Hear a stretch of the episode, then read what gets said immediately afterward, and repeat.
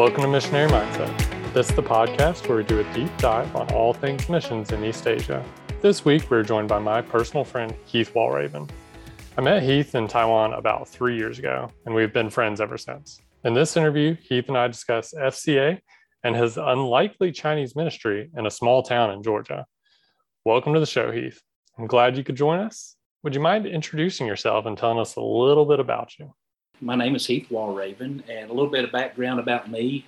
I was called into ministry, and uh, I didn't go the normal route the way that a lot of people did. That uh, just I got saved when I was young, but I got out away from church, and I got back in church, and just really had a hunger for God's word, and God just uh, transformed me and started calling me into ministry. And of course, that was one of them things that I was always very stubborn, and I wanted to do things my way. And really, getting called, I didn't think that I was good enough you know, I thought that uh, maybe God had the wrong person. You know, I couldn't do that. So uh, I announced calling the ministry at my son's baby dedication, which a baby dedication is saying I'm going to raise, raise uh, my kids the way that uh, God desires for me to, and getting the church come alongside. And, and God just really showed me, and says, How can you say that you raise your son in the way when you're not doing what you're supposed to do?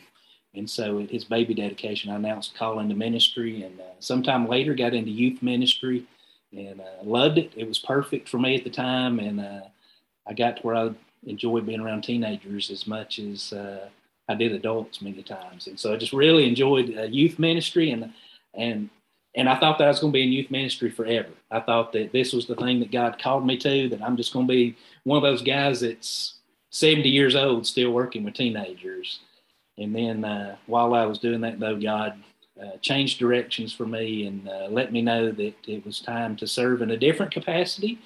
And He started calling me to serve overseas as a missionary. And at that point, uh, through a long process of uh, God trying to get my attention and leading, guiding me and direct into the right places, God uh, led me to Taiwan. Then I began thinking, well, that's where God has me now. You know, that's where I'm going to be, and that's where I'm going to be and serving for until God calls me to go home for when I get older or whatever. I thought that this was the place where I was going to be. And then a lot of things happened, COVID, and uh, my daughter had some struggles with school. And, and so God called me back home to North Georgia. And then my thinking was, okay, I'll just take it easy for a while. I'm not going to do a lot of ministry. I just need to figure things out, recharge, and, and get back into the gear.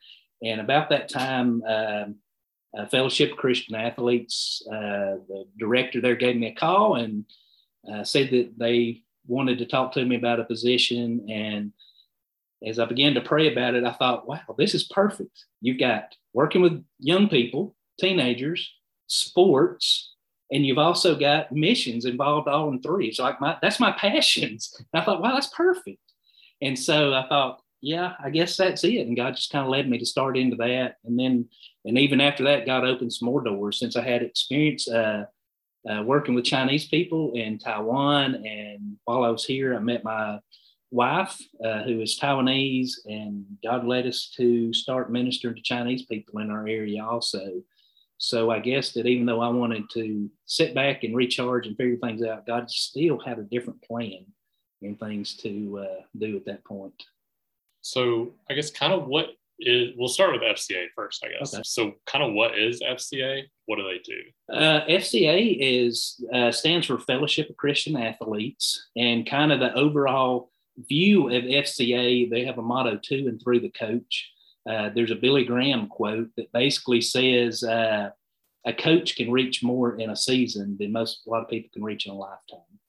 And, and you know there's some truth to that because you know you think about how many people's on some of these teams and, and that they spend a lot of time you know with these uh, athletes. And so that's kind of the focus. Uh, so we really kind of focus on coaches and athletes. And but we focus on coaches and athletes to reach the entire schools. Uh, so colleges or um, high schools and middle schools is basically what fca uh, focuses on I guess you kind of explained how you got involved with S- FCA. What does your day to day like FCA work look like? Uh, you know, day to day we plan a lot. There's a lot of events that we have. We have one uh, uh, coming up soon in July that we do for team building, and so we rented out a well, no, we haven't rented it. They donated it.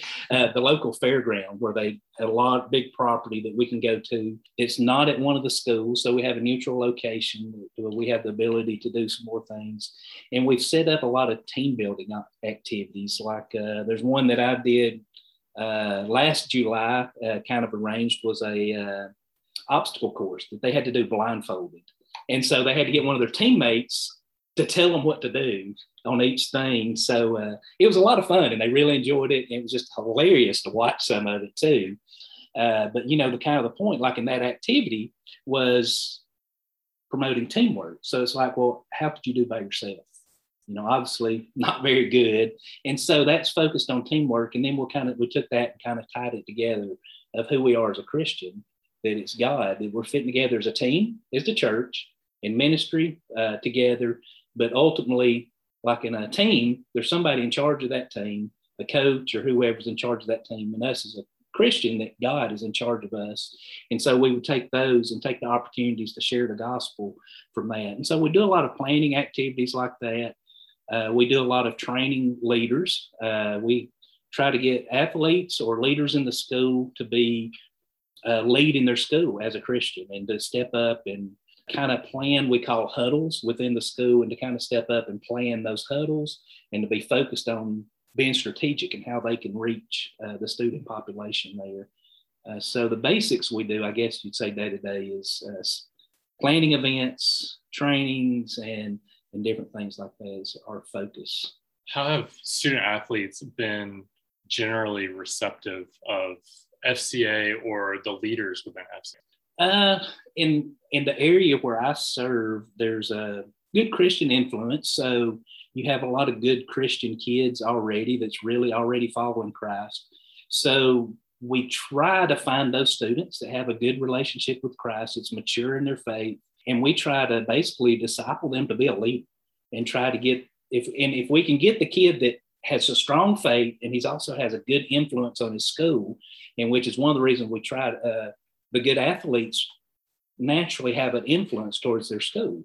And so that we try to focus on some of these kids that are can have some influence and that can be able the ones that people will look up to and try to work uh, training them to be the leader that uh, God's calling all of us to be anyway. Have the coaches that you guys are trying to go through generally been receptive? I know based on what you said with the area that you're working in, the coach is probably pretty receptive, but have there been other areas where the coaches aren't quite as you know uh, excited uh, about FCA? You know, it, it's a wide range of coaches. For the most part, they're all very receptive. Uh, so, you know, they're very welcoming. They will work with us. Many of them try to help us out to do things. Uh, but if there's one of the biggest struggles, I'd say that's it. Sometimes it, it's not that they're not a Christian coach. Sometimes it's just that as a coach, there's a lot of pressure on a coach to win.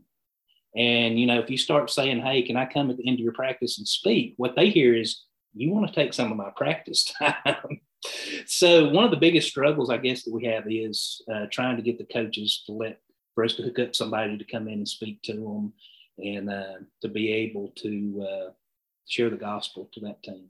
Typically, I guess, with FCA, you guys are very involved with obviously not just football, I'd assume. Mm-hmm. You know, obviously you're from Georgia, which is a huge football state. Um, yeah. But are you guys involved with all the sports teams or? Absolutely. Basically, we have a list of all the teams for every season, and our goal is for 100% of the athletes on each each team to hear the gospel. Uh, one of the ways that we do this, we have a program called Character Coaches, and basically we'll take people from the community. Most times they're pastors, youth pastors, or just mature Christians in the community. And we will, first of all, we'll train these people to be a character coach and we will hook them up and set them up with a team that they will consistently minister to that team. Uh, they're called a character coach, which really is the same idea as a chaplain, uh, but we use character coach because uh, legally, uh, we, if we ask to go to that team, then we should we can't openly share the gospel uh, we have to teach a character lesson. So we call them a character coach. But basically, it's the same idea as a chaplain. Our idea behind it is for somebody to be there with that team uh, when these students have hard times or difficult times, somebody that they know that they can go to that will love uh, them and let them know that, hey, it's okay. And, and uh, be available too if there's somebody they can go to and pray for and stuff like that. And part of that also is looking for opportunities to share the gospel. We can share the gospel, uh, but they can't be required uh, to be there. They have to have the option to be there. So, still, our goal though is to, for 100% of those kids to hear the gospel. Now, is FCA located, I guess, branched out in every state? or is it just more local? Uh, yeah, it's in every state, and it's actually transforming and growing from there. It's based. The head office is in Kansas City. A rough overview of how it started, I think, in the 1954 area somewhere.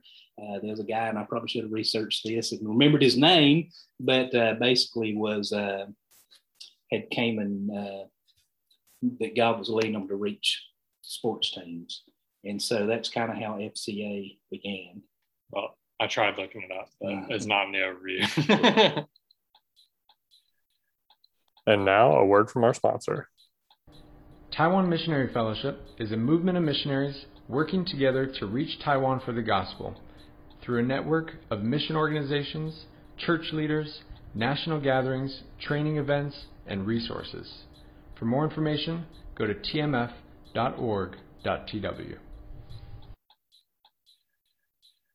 I guess kind of switching areas that we are talking about. You mentioned that one, you left Taiwan, you went from Taiwan to back to the US, and you've kind of been partnering with like a Chinese ministry. What's that look um. Yeah, kind of how it started. Uh, there was a, I guess you could say, an Asian hate crime that happened in Georgia, uh, where uh, somebody went in and shot several Chinese people that were working in a massage parlor. And so we were already kind of thinking about, well, what's next? How can me and my wife do some things together in ministry? And about that same time, my pastor asked me to, is talking about that. And says, so does, you know, your wife experience things like that? What, what can we do to show Asian people that we love them and, and that they're welcomed here and things like that? And so about that same time, when I got back from Taiwan, you know, that didn't know what I was going to do for work or anything like that before. This was before FCA or anything like that. So um, we were delivering DoorDash, Uber Eats, and Grubhub and started delivering food. And about that time, we would get orders from Chinese restaurants. And so we would go into the Chinese restaurants and we started meeting a lot of Chinese people. And so obviously we had a lot of familiarity with them and could speak to them in their language or for the most part. Some of them Cantonese speaking, and some of them speak their local dialect of where they're from, but they would also speak Mandarin.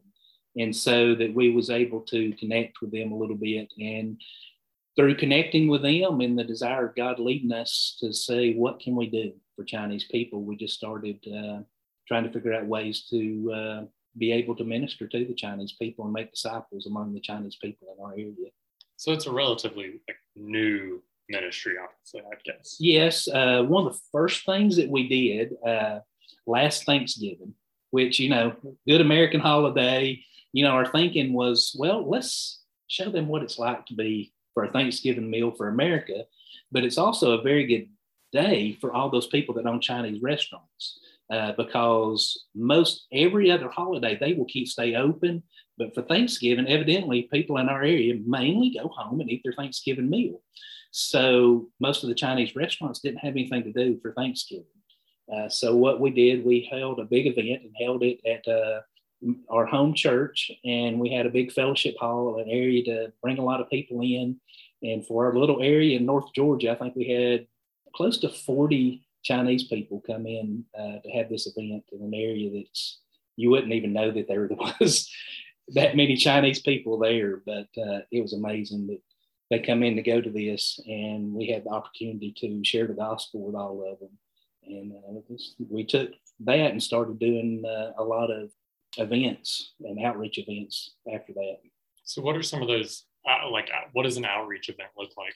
Uh, well, that was one that we did. Uh, after that, we had a Christmas event where we would do, we just did a regular worship service, kind of did a candlelight service where we would read uh, the Christmas story and we would do that in candlelight and played some a lot of Christmas uh, Christian music and and so we did that. But we had a big fellowship afterwards where we'd have a big meal and uh, Chinese people love to when they get together make sure and have a meal love to eat.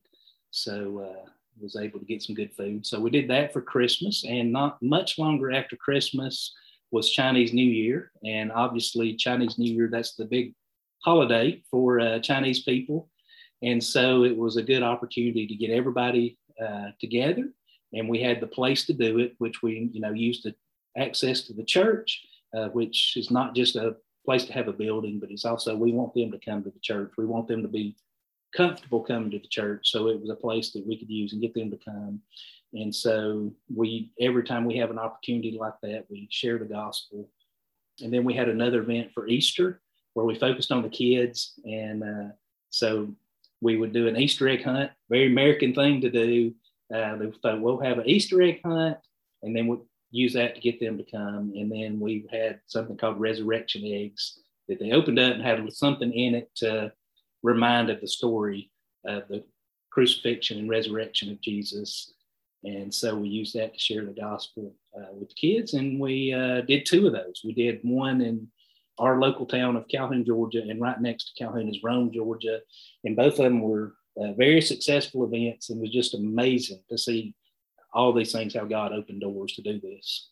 I know you and your wife are obviously involved. Do you have other people within your churches that are kind of helping volunteer and run it as uh, well, or is it just yes? Uh, we we've tried to meet some of the Christians in the area to help, in which there wasn't a lot. There's a professor that's in the nearby town of Rome that uh, we partnered with that he had already done a lot, so we kind of partnered up with him a lot of the biggest help we get is, you know, that there's people in our churches that are hungry to do something for missions. And, you know, I think that people understand that sometimes people come to us. Sometimes we don't have to go. We should be going, but sometimes they're coming to us. So, what can we do to reach them when they come to us? And so that those people were there, so they can't go and talk to a lot of these people. Well, they can because most of them speak some English and so they can talk a little bit, but you know that they, they understand that people need to hear it in their native language a little bit.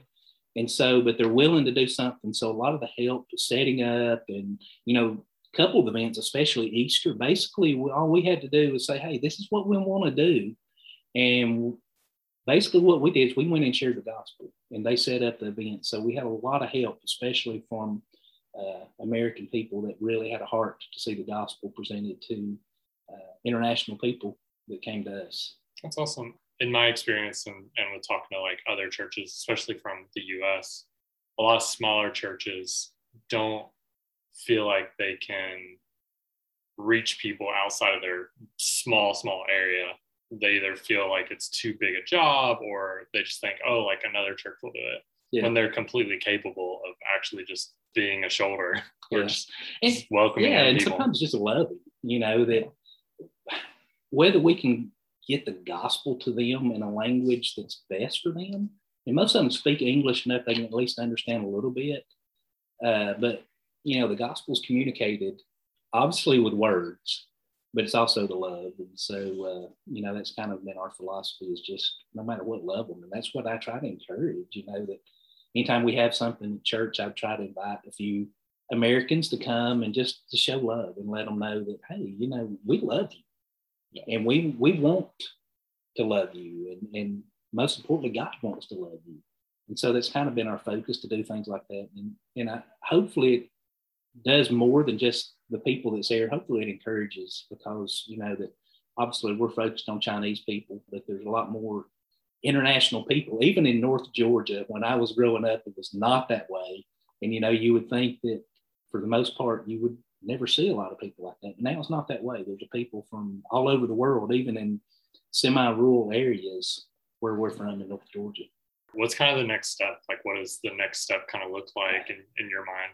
Well, we uh, obviously, you know, we would love the ultimate goal to see, you know, a Mandarin speaking congregation of a church.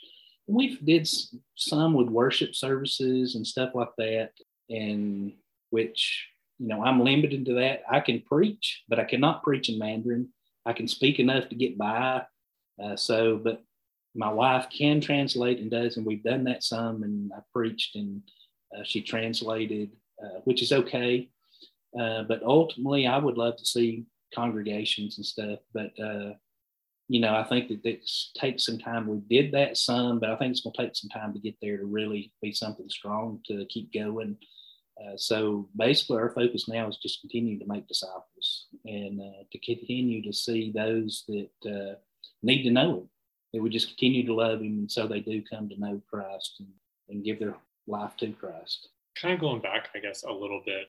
So your comment earlier, you talked about how there was a, a hate crime in Georgia, and then you guys decided to start the Chinese ministry. After that, was there when you were asking people to come? Was there a lot of reservation? To come to a church that they'd probably never been to? Uh, not really, because to them, we're just trying to find a place to do it. Uh, so if it would have been a bunch of Americans going to speaking to them, they might have been. And if it would have been even just me that could speak to them a little bit in Mandarin, they might have been felt the same way. But my wife being Taiwanese, it's kind of like this is one of our own uh, inviting to come. So, uh, and and I, I, hope that doesn't discourage anybody thinking that, hey, I might hold an event. You know, obviously, if God's behind it, do it. But it is uh, look for opportunities that way. Maybe there's somebody out there that uh, you might know in a church or something like that that is coming there and can do it and can speak and maybe just encourage and use some of the people that might have an in with those communities. I mean, it sounds like you're really busy in two very different, like polar opposite yeah. types of ministry. How does that work for you and, and your wife? Uh, it can be very busy at times. Uh, most of my work during the day, for the most part, is for FCA. Uh, most of my focus is there, unless we have evening events or something like that that I need to go to, which is, you know, fairly common, but not all the time. And so a lot of the things that we do for day-to-day ministry for the Chinese ministry, we try to go visit some of them. Uh, a lot of the Chinese restaurants is where a lot of the places are. Uh, there's a, a, flooring manufacturer that's a Chinese-owned place that has a lot of people. Which there's a plant in Taiwan down around Taichung that a lot of them have came over there. So we've tried to open up our home uh, to people like that to come in and uh, just make a meal for them, let them know that hey, there's people here that love you and look out for you.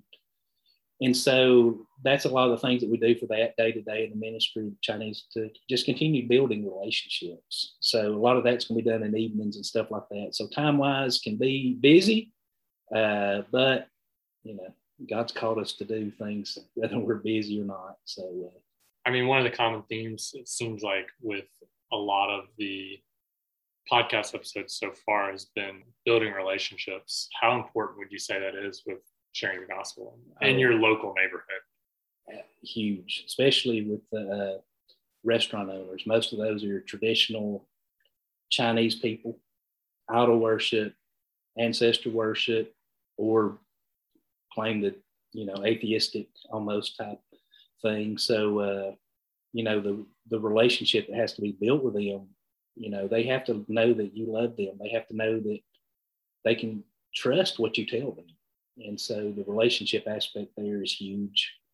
And uh, you know it's still it's a work in progress on most of them you know it's a slow go it seems like sometimes. It can be frustrating at times you know to seems like you're trying to do so much and you see so little fruit from it but uh, you know we know that god's called us to do it so uh, we keep doing most of the people who listen to this are missionaries obviously. Um, but I know there are people who aren't missionaries that listen to this as well. What's something that you would either say or some advice you'd give them to somebody who feels like they're called into ministry, but they don't feel like they have any opportunities? Uh, well, I think that, you know, anything can be overwhelming. You know, if somebody would have told me, says, go reach the Chinese people in your area, even if I had a little bit of knowledge how to speak to them, and my wife could speak to them really well, if somebody had told me that, it probably would have seemed very, very overwhelming. Uh, but I guess my biggest encouragement is is listen to God. That uh, you know that there's tasks for us that are huge, uh, but He makes those tasks doable. Uh, so, and, and then each step of the way, don't don't get ahead of Him. You know, continue to listen to what He has to say and doing it at His speed and in His way Uh, you know, we did things I feel like at times that we might have done a little too quickly, and maybe we got ahead of God. Uh, maybe not. I don't know, but sometimes it just feels that way. That sometimes we need to slow down and really focus on making disciples, and uh, we can overcomplicate that, and it shouldn't be. It should just be the gospel, and then they receive the gospel and continue to grow in their faith, and not overcomplicated it from what it could be. What's a way that people could reach out to you if they want to either encourage you or or help out physically if they're in that area or if they have friends who live near that area of Rome, Georgia, I guess, or or Calhoun. What's something a way that people could reach out to you? Uh, well, I, yeah, I would love to be able to uh, have more people come alongside what's doing, and I would also like to be in encouragement. Maybe even you're not in our area, uh, you know, just be willing to talk and promote maybe the same thing, same things in uh, wherever you're at. But uh, you could reach me probably email. I guess might be the best. Uh, H Walraven, and that's W A L R A V E N uh, at fca.org, which through Chinese ministry or any international ministry, if you want uh, to help alongside, if you're North Georgia, and want to help alongside where we're at, would be amazing. Or if you just want maybe talk about how we've seen things and God work doing things where we're at. Maybe you're interested in doing that where you're at. Or uh, FCA also too. We're always looking for people to come alongside and volunteer for FCA. And obviously, you do not have to be in our area, but uh, there's always a local FCA uh, wherever, most everywhere in the United States and over 100 countries uh, around the world. So you can email me at hwalraven at fca.org. Well, that's all for this week. I really hope you enjoyed getting to hear all about Heath and his ministry. We really can't thank all the listeners enough for all the love and support we have received through this podcast. We really appreciate it. If you're interested in reaching out to us about a topic or just want to say hi, feel free to email us at tmfccg at gmail.com. We would love to hear back from you. We'll be dropping a new episode in a few weeks, so be on the lookout for that because you won't want to miss it. Until next time, bye.